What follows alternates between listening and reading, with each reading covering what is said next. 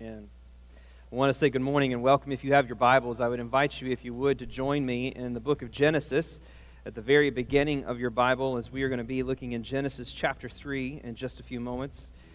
As we're continuing on in a sermon series that we began last week. And if you are our guest, I wanted to say a special welcome to you. My name is Will. I get the privilege to serve as pastor here. And I hope on your way in you were greeted uh, by some loving um, brothers and sisters in Christ, and you received a gift bag on your way in. If you did, um, there should be in there a connect card. We would love for you to fill that out and leave it in your seat when you leave so that we might know how we can better connect with you in ministry. If you didn't get one of those coming in, there should be one in one of the chair backs in front of you. We'd love for you to fill that out and um, leave that again in your seat that we might uh, better connect with you in ministry. We started this series last week that we have titled Refocus. Because prayerfully, uh, as your pastor and as a staff, we believe that we are in a place as a church that we need to refocus. We need to refocus our efforts, we need to refocus our attention on what matters the most in this world, what matters the most to us, what matters the most to Christianity, which is Jesus Christ Himself. And so we started a sermon series last week looking at the topic of the gospel because the gospel of Jesus Christ, we have a tendency to underestimate. We oftentimes put it in a box, a box that is for someone else or for me at a past place in my life. But in reality, the gospel is the story of the entire Bible. And so we were looking at the Bible from beginning to end, Genesis to Revelation, as the Bible unveils, as God unveils through His Word, His plan of rescue and redemption for all people and for you and for me. And the message that we need week in and week out. Last week we talked about the beginning of all things in creation. That God created the world, and you can see this image. This is kind of the story arc of Scripture. It's inverted from most, if you've studied any type of literature or have any background in, in, an English major, you know most plot lines go up to a climax and then come down to a resolution at the end. But what we find in the Bible, in the Bible's gospel story, is that it never actually comes down. Instead, the Bible begins with God's good design in creation and descends from there into problems. The Judds have an old song in which they're talking, having a conversation with grandpa.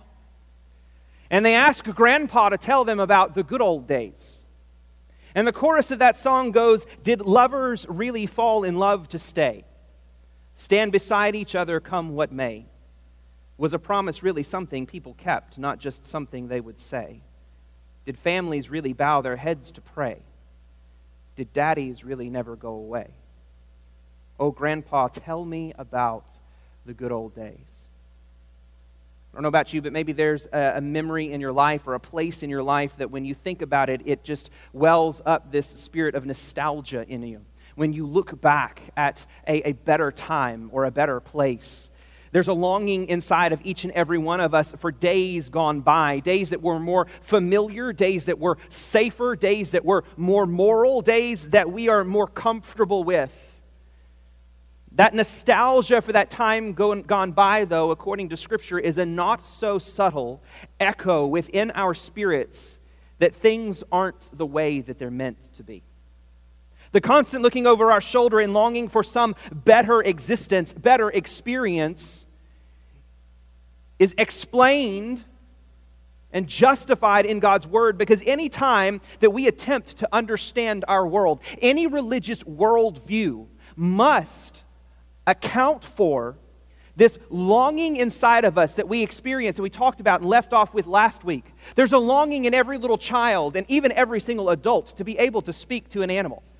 Right? How ridiculous is it that you can be sitting in a chair and the dog walks up and you go, "Hey buddy, how you doing?" As though you expect it to talk back to you.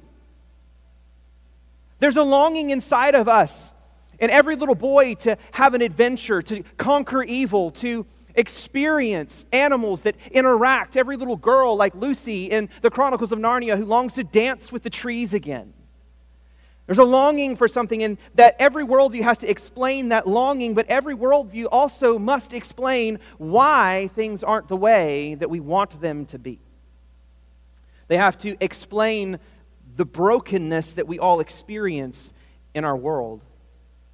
As I said last week, we looked at God's good design. The creation is the story of God's good design for the world, and we saw that his good design, his intention, would manifest itself in a harmony that existed throughout creation.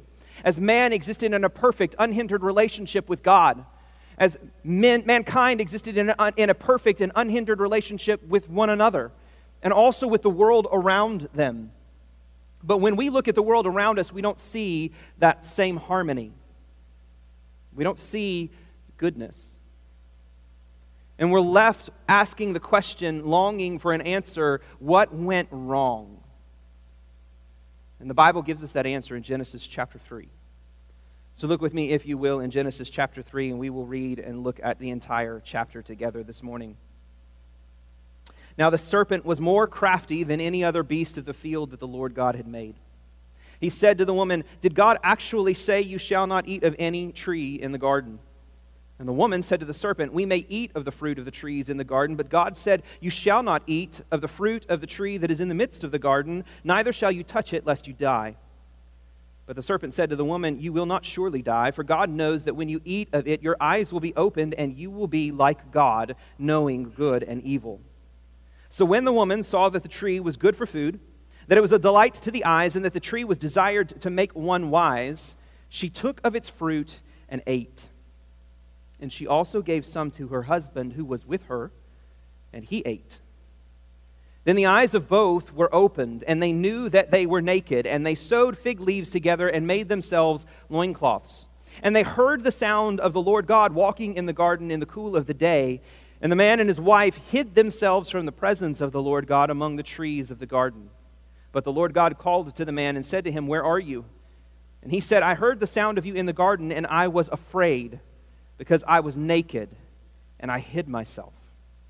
He said, Who told you that you were naked? Have you eaten of the tree which I commanded you not to eat? The man said, The woman whom you gave to be with me, she gave me the fruit of the tree, and I ate. Then the Lord God said to the woman, What is this that you have done? The woman said, The serpent deceived me, and I ate. The Lord God said to the serpent, Because you have done this, cursed are you above all livestock and above all beasts of the field. On your belly you shall go, and dust you shall eat all the days of your life. I will put enmity between you and the woman, and between your offspring and her offspring. He shall bruise your head, and you shall bruise his heel. To the woman he said, I will surely multiply your pain in childbearing.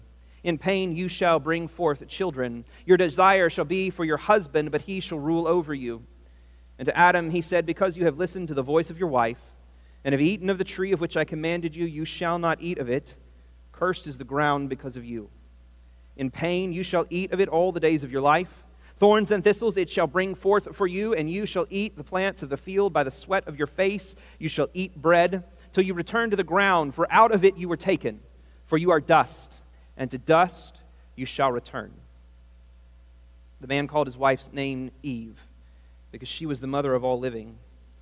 And the Lord God made for Adam and for his wife garments of skins and clothed them. Then the Lord God said, Behold, the man has become like one of us in knowing good and evil. Now, lest he reach out his hand and take also of the tree of life and eat and live forever. Therefore, the Lord God sent him out of the Garden of Eden to, walk, to work the ground from which he was taken. He drove out the man.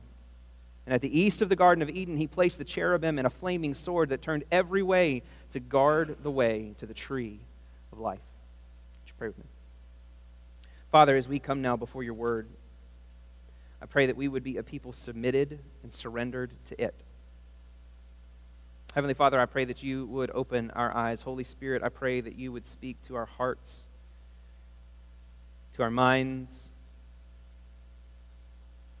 That in this passage of Scripture, you would lead us to the foot of the cross of Jesus Christ, to his feet where we receive grace, grace that we don't deserve, where we find the ultimate covering of our guilt and of our shame in the atoning blood of Jesus Christ. May we be people who are not on guard this morning, but open to be pricked by your word, pierced by your conviction, that we might be those who come quickly into your presence in need of your grace and let us experience, Father God, once again, that you are always willing to give us far more than we could ever ask or imagine if we would just present ourselves as poor and needy before you. It's in Jesus' name we pray. Amen and amen. We're at a point in our study where we had to break at the end of chapter 2 of Genesis, but I want you to understand that Genesis chapter 2 and Genesis chapter 3 are actually one story, beautifully written together.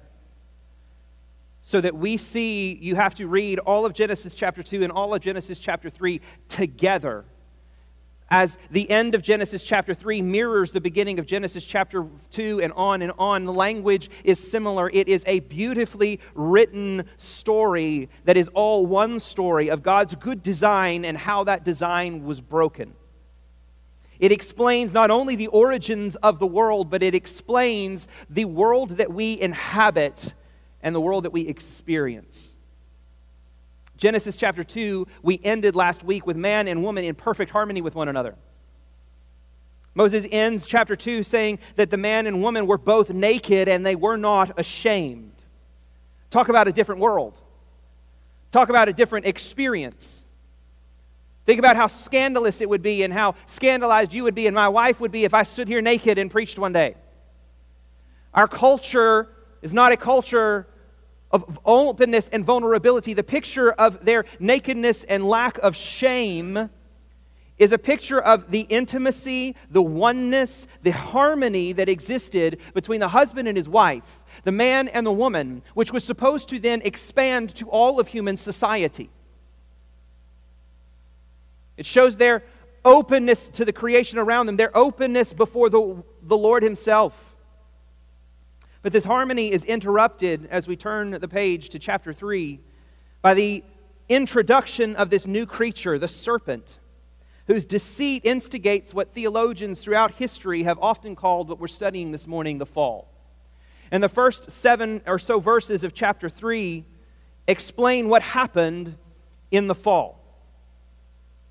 In the fall, we find sin enters into the world. Romans 3:23 says for all have sinned and fallen short of the glory of God.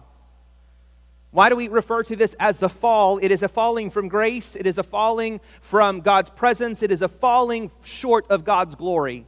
The Bible uses many different terms to talk about sin, but one of the most prevalent terms to talk about sin is a word that indicates that something has fallen short of a target. If you were to aim, put a target in the back of the room and I was to stretch out a bow and I was to shoot an arrow across this room and the arrow were to fall short of the target, that is the word that is oftentimes used in the Old Testament, one of the words to describe sin. What we see here is that man and woman fall far short of God's target, his intended design that they live in harmony with one another, in harmony with his creation, in harmony ultimately with him, a harmony that is dependent upon him and manifested through their obedience to his one and only command. In obeying the command to not eat from the tree of the knowledge of good and evil, they expressed their faith and trust in God to give them what wisdom and knowledge they needed. But that's not what happens in this passage of Scripture and as we look in these verses, we see a few different parts. The serpent comes in and he deceives the woman. The opening verses, verses 1 through 6, explain the serpent's deception. He's introduced as a, a beast that is more crafty than any other creature. So that should warn the reader that as this serpent comes into the picture, if he's more crafty than anyone else, including the woman, that maybe we should be wary of what he says. And we find out that we need to be wary of what he says. Because immediately when he comes into the picture, he breaks the pattern that we have seen so far in Genesis chapter 2, and that we'll see again when God comes onto the scene in verse 8 of chapter 3. I pointed out to you last week that in Genesis 2 and Genesis 3, the most common way that the author refers to God is the combination of two gods, or two words the Lord God. It is the, the combination of Elohim, the word for God, who is sovereign and over the universe and distant and far and, and is, who is the ultimate authority over all things, and the covenant name of God, Yahweh, Lord, which is the name of God's relational nature, his relationship with his people. So throughout Genesis 2 and Genesis 3, Moses wants to communicate that God is not only the God who is far off, God is the God who is near and in relationship with his people. But here, you'll see that Satan only uses the word Elohim. He completely ignores the relational component of God's relationship and his nature. God is only some distant, far off despot who wants to somehow keep back from these, his creation, a good gift of knowledge and wisdom and understanding. After all, who wouldn't want knowledge and wisdom and understanding? Who doesn't need knowledge and wisdom and understanding? But this far off, far away God is keeping it from you. So he brings in this notion of separation of God, and his shrewdness is evident throughout the things that he says. When he first asks the question, it's, an, it's a twisted uh, quotation of God's original command that you shall not eat of any tree in the garden. It's not what God said. God said you can freely eat of any tree in the garden except one. Satan also is deceptive in the way that he comes into things. Because as he comes into this, this, this place, he is taking the, the, the organization or the, the authority that God has given in the world and the structure that God has built into the world, and he flips it on its head. If you go back to Genesis chapter 1, verses 26 and 27, you find that God created man in his own image. In the image of God, he created him. Male and female, he created them. God creates the man in Genesis chapter 2 as he forms him from the dust of the ground. And then he takes from his side a rib, and out of that rib, he forms the woman. Adam is then given, before Eve is even created, Adam is given the command by God. And we talked last week about the need and the very design of God from the beginning that man would take the lead, that man would bear the responsibility of accountability, and where there is accountability, there must be authority. And so God gives man the authority.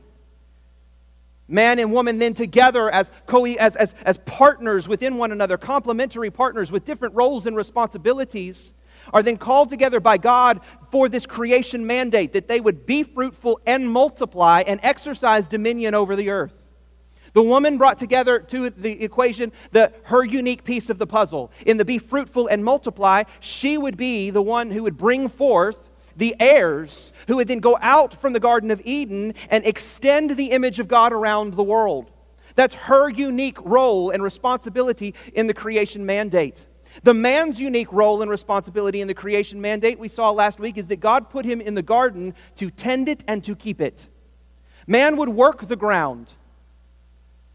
And together, his offspring and would, would then extend numerically, but then also in their charge and in their authority as they dominated the world, not in a, a negative, sinful sense, but in a godly sense.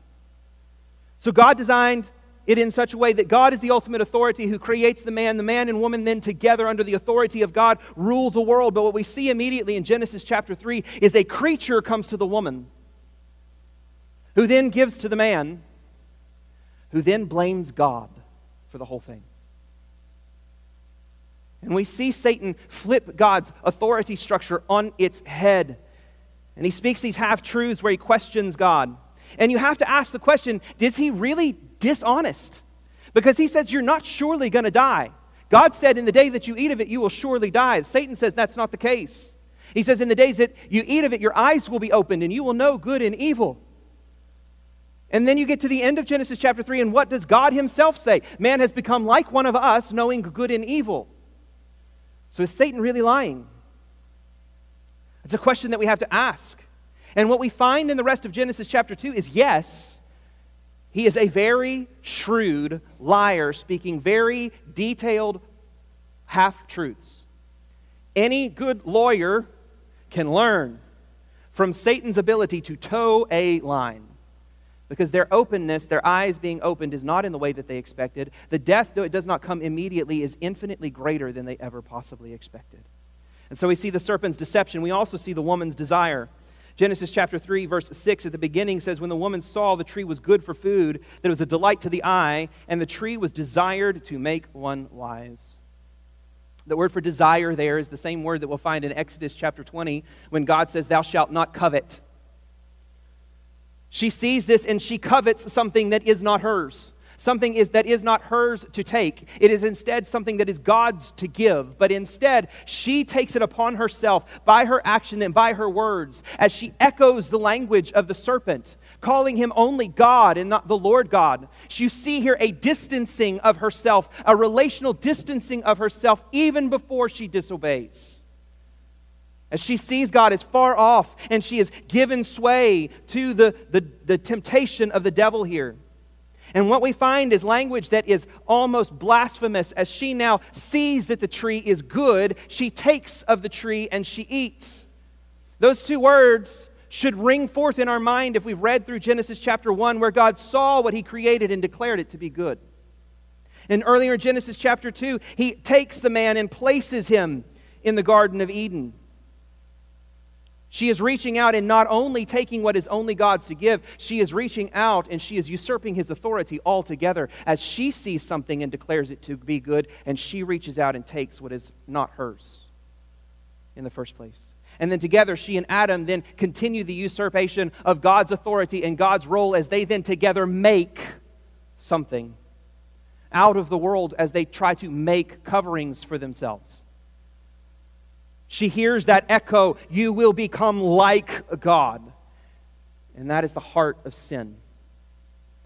Every single sin in the world is ultimately a rebellion and a usurping of God's authority, believing that we know better. It's a desire to reach out and take what is only God's to give. And from the beginning, we have been an impatient people, slow to wait upon the Lord and wanting instead to do things in our own strength to reject God's way, to reject God's plan, and to do it our own way and in our own strength. And part of the problem that instituted this is not just the woman's desire, the man's disobedience. What started the whole thing, though, as he is disobedient, is he's passive from the beginning. It's often been said, and many people have beaten women up throughout the years, that it's, it's Eve's fault. If Eve had just eaten that apple, just by the way, it wasn't an apple, guys. Okay? I don't know where and why. What, it wasn't an apple. Okay? Who knows? We don't, we don't know what it was. All right? But if Eve hadn't just, if she just hadn't eaten that fruit, everything would have been fine. But if you read throughout the rest of the Bible, you read throughout the rest of this passage of Scripture, the fall is never tied to her deception. It is always tied to man's disobedience. And that disobedience didn't just begin when he ate of the fruit, it began when he chose to be silent because he was there the whole time. As this serpent comes and begins denying the very word of God that he had heard directly from the mouth of God, and he sits back silent. And into the void of leadership, the woman is forced. And in being forced into a position that she's not equipped for, she's easily overtaken. That was Satan's attack plan then. Brothers and sisters, that's Satan's attack plan now. We must be careful as a church, as, as, as children of God, to be vigilant to the doctrine and the truth and the word of God. We must be vigilant to function according to the structures that God has given because there is blessing in the way that God has designed things. Brothers and sisters, when I go to a family function and it's time to eat and the question comes up who's going to bless the food? Well, God's going to bless the food, but who's going to pray and bless the food? Oftentimes people look to me and say, Oh, well, well, you're the pastor. You should pray. And I say no almost every single time. Because I'm not the pastor of my family, I'm the pastor of this congregation. God designed families to be led by the men. And there's something powerful that takes place when the oldest living male in a family prays over his family. And I always say, go find whoever is the oldest man and ask him to pray. If he refuses, go to the next. If he refuses and it comes down to me, then I'll pray. The only time I step up and pray in those environments is when I'm not sure if it's even a believing family or if I'm around unbelievers in my family because there's something powerful about adhering to the authority structures that God has placed in this world, and we must be vigilant to keep that. Because, brothers and sisters, and ladies, I told you this was coming last week. So here you go. This was the problem then. Paul says it's going to be the problem. It was the problem in his church, and it's the problem in our church. Because according to 2 Timothy chapter 3, Paul says in the last days it's going to be chaotic. And he says, among the chaos, there are those who creep into households and capture weak women, burdened with sins and led astray by various passions, always learning and never able to arrive at knowledge of the truth. Where there are men who refuse to step up and stand up for the truth, there are women who will step into the void of leadership and be vulnerable. Ladies, you might not like that. I'll probably get all kinds of nasty emails this week. Not saying that you're nasty, but you won't like that. But let's be real honest. Most modern heresy that exists in the world is not marketed to men. It's not men who are bringing the shack into the church. It's not men who are passing it around to their brothers and sisters. It's not men who are listening to Oprah and the, the false heretical principles of the secret and passing that along to one another. That if I just release things into the universe, the universe will bring good things back to me. Brothers and sisters, we must be vigilant. We must be alert. We must be aware. Men must stand up. Women must stand up. We must be on guard for what we are allowing into our minds and into our hearts and then into our congregations and into one another's lives. And as we face the challenge of the church moving forward, we must be those who are willing to submit to God's authority. We must be willing when to come before him and surrender to the way that he has created things to be. We must seek God first. We must be willing to wait on him. But waiting on him is often difficult because waiting on him just simply exposes the depth of our disobedience. Because not only would we see the fall in this passage of Scripture, but the rest of this passage of Scripture, we see the fallout. And I'm running really long on my sermon right now, so I'm going to try my best to do this as quickly as I possibly can, as faithfully to Scripture as we possibly can. We see in the rest of the chapter that there are consequences to man and woman's sin. The most immediate consequence in the fallout of the disobedience of Adam and his wife is we see how sin separates. God intended the world to, to exist in a harmony as in a relationship with one another. But the words of the serpent prove to be true, as I said earlier, but not in the way that the man and the woman expected. Their eyes are indeed open, but not to the secrets of divine knowledge. Instead, their eyes are open to their nudity, that they are naked. And so that you understand the, the, the, I said this is a beautifully structured passage of Scripture, so that you understand the play on words that the author puts in this passage of Scripture, I'm going to just destroy English for a minute. The shrewdity of the serpent exposes the nudity of the people.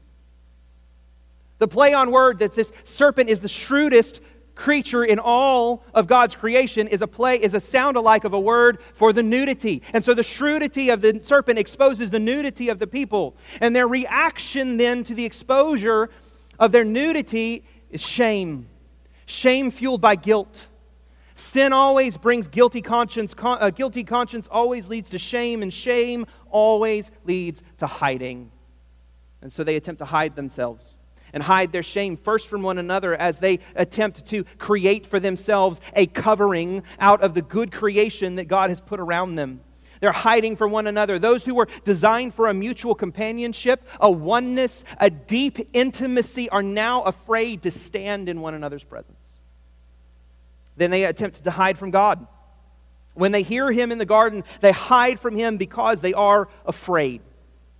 Guilt doesn't only bring shame, it brings fear fear of being found out, fear of being exposed, and so we hide. And hiding is just a form of lying, it's a form of pretending that everything's fine everything's okay, everything's the way that it's supposed to be. And this is where this most often manifests in our own lives today. We're hiding, we're hiding from God.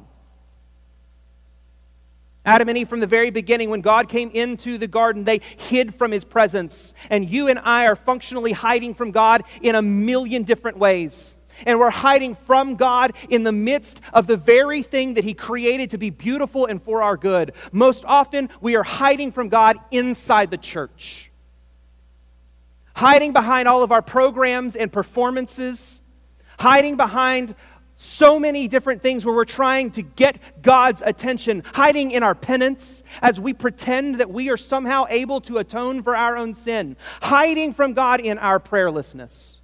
Because let's be real honest, when we get alone with God and we sit silent in His presence, what ends up happening is we get uncomfortable because there we are, exposed before the holy gaze of God, and no one wants to stand there naked and ashamed. And so we run from Him. We don't read His Word, we don't pray. When we gather together, we're afraid to be vulnerable with one another. And we are the I'm fine culture, it's okay culture. As we hide from God and hide from one another. For our church, for our family, we must be willing to first and foremost sit and seek God's presence. Sit in the presence of God. Wait for the filling of God. We can continue to perform all day long, and what we will find out is every time that we attempt to do this in our own strength, will fall far short of the glory of God. And that's our problem in the church today. When we realize this nostalgia in us that something has gone wrong, what is our immediate response? Our immediate res- response is what do we have to do to fix it? And so we attempt again and again for a new program, more people. If we just get it, the, the, the, the strength, more preaching, more prayer, more all of these different things, the stuff that we do for Jesus if we can just keep the engines going long enough, God will show up eventually. Because we completely bypass the need to wait on God. Because when we wait on God, what God is going to do is God is going to, like we talked about last week with CPR, start pumping on our chest. And what is inside of us that shouldn't be there is inevitably going to come out. And when that comes out, it gets ugly. And we don't like to be ugly. We don't like to have the honest conversation from the pulpit. We want to fake it until we make it. We want smiles. We want good things. We don't need this challenge from the pulpit, Pastor. Let's just keep on going. You want to have these conversations? Have these conversations in private. No, thank you. We're going to have these conversations publicly because I have never been more convinced of a direction for our church than I am right now. And if that means I get the boot, good luck to you. As a church family, we have something wrong. And we must seek God first for the answer and get back to our dependence upon the gospel of Jesus Christ. Finally, sin leads to the ultimate separation, which is death, as they're driven from his presence. Not just a physical death, but they are driven out of the garden. But sin doesn't only bring death, it brings suffering. You'll see in the next, as God begins to address each individual in the disobedience, you'll see that every single one of his statements to them carries two things. First, there is a statement of suffering. The serpent is going to suffer humiliation. The woman is going to suffer in the pain of childbearing. The man is going to suffer in a pain in working in the ground. And this is where we find ourselves most often. I told you last week in that, that gospel J curve that you see, where you find a lot of people, is in that longing for something better. But where you'll find yourself and most of the world and the on ramp to the gospel of Jesus Christ is in the suffering of those that are around you. We are in a suffering world.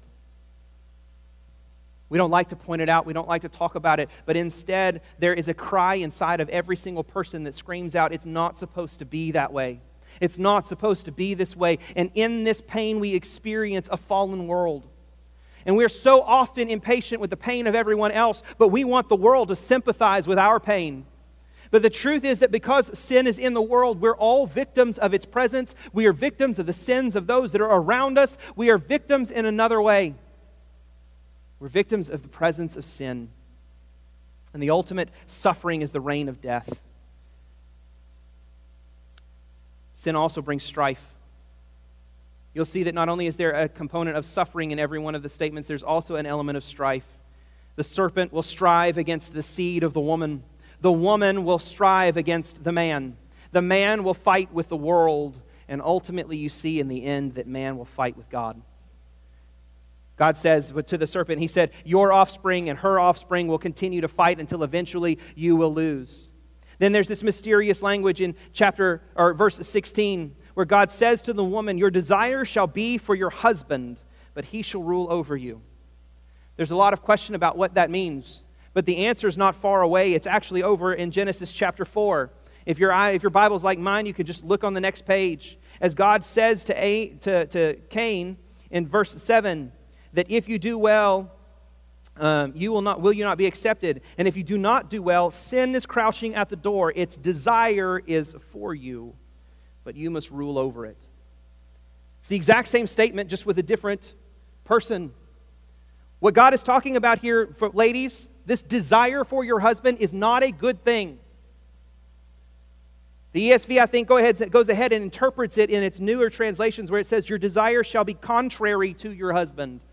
Instead of this peaceable relationship of, of oneness and intimacy, there will be a striving against one another for the direction of the home.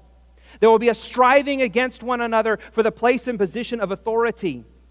And there will be a fight that ensues in which a man shall rule over you.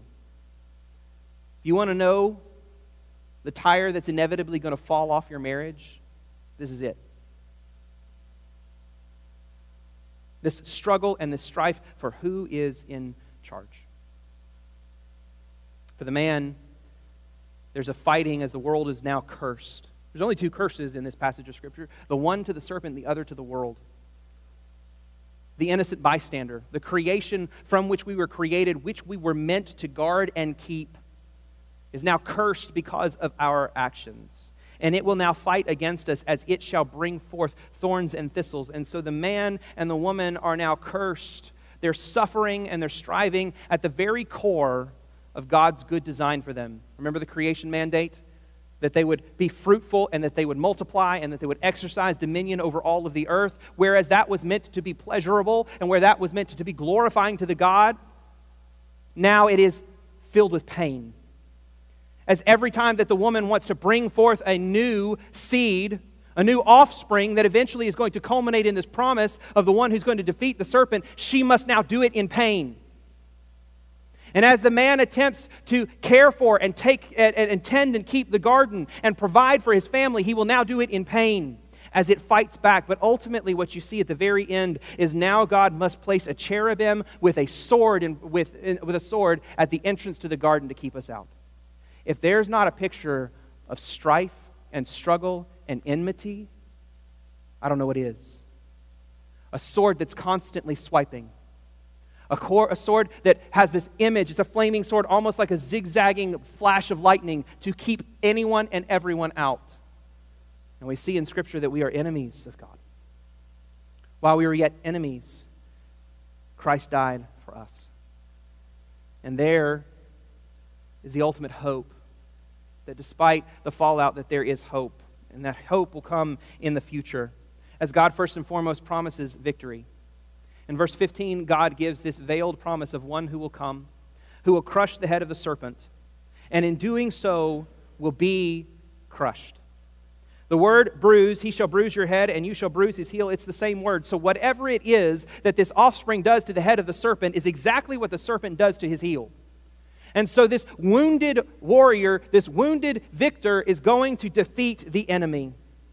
And the enemy is uh, Satan, the devil, and the enemy is death.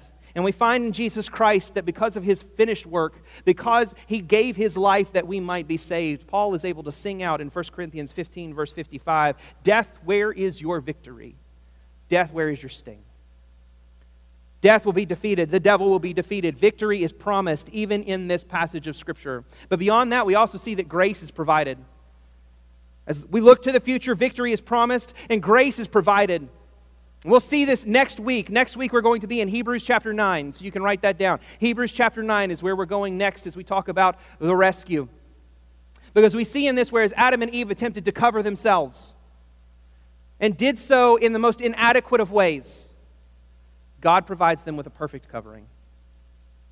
Why did Adam and Eve not certainly die? Why did they not drop dead as soon as they ate the fruit? Because something else died in their place. And God atoned for their sin. And we see right here the very roots of the sacrificial system of Israel. We see the very need for an atoning sacrifice in Jesus Christ. We see God providing grace, but we also see that life is possible Adam, in this great expression of faith, now doesn't just name this partner as woman, he names her again as Eve, which means mother of all living. Eve's name is a declaration of hope from Adam himself that he believes that God is going to keep his promises. The one who refused to be obedient to God's commands at the beginning is now full of faith in God's promises to the end that he will, in fact, bring one who will defeat the enemy, who will restore life. that one is Jesus Christ. And it's Jesus Christ who cries out in Revelation chapter 2, verse 7 He who has an ear to hear, let him hear what the Spirit says to the churches. To the one who conquers, I will grant to eat of the tree of life, which is in the paradise of God.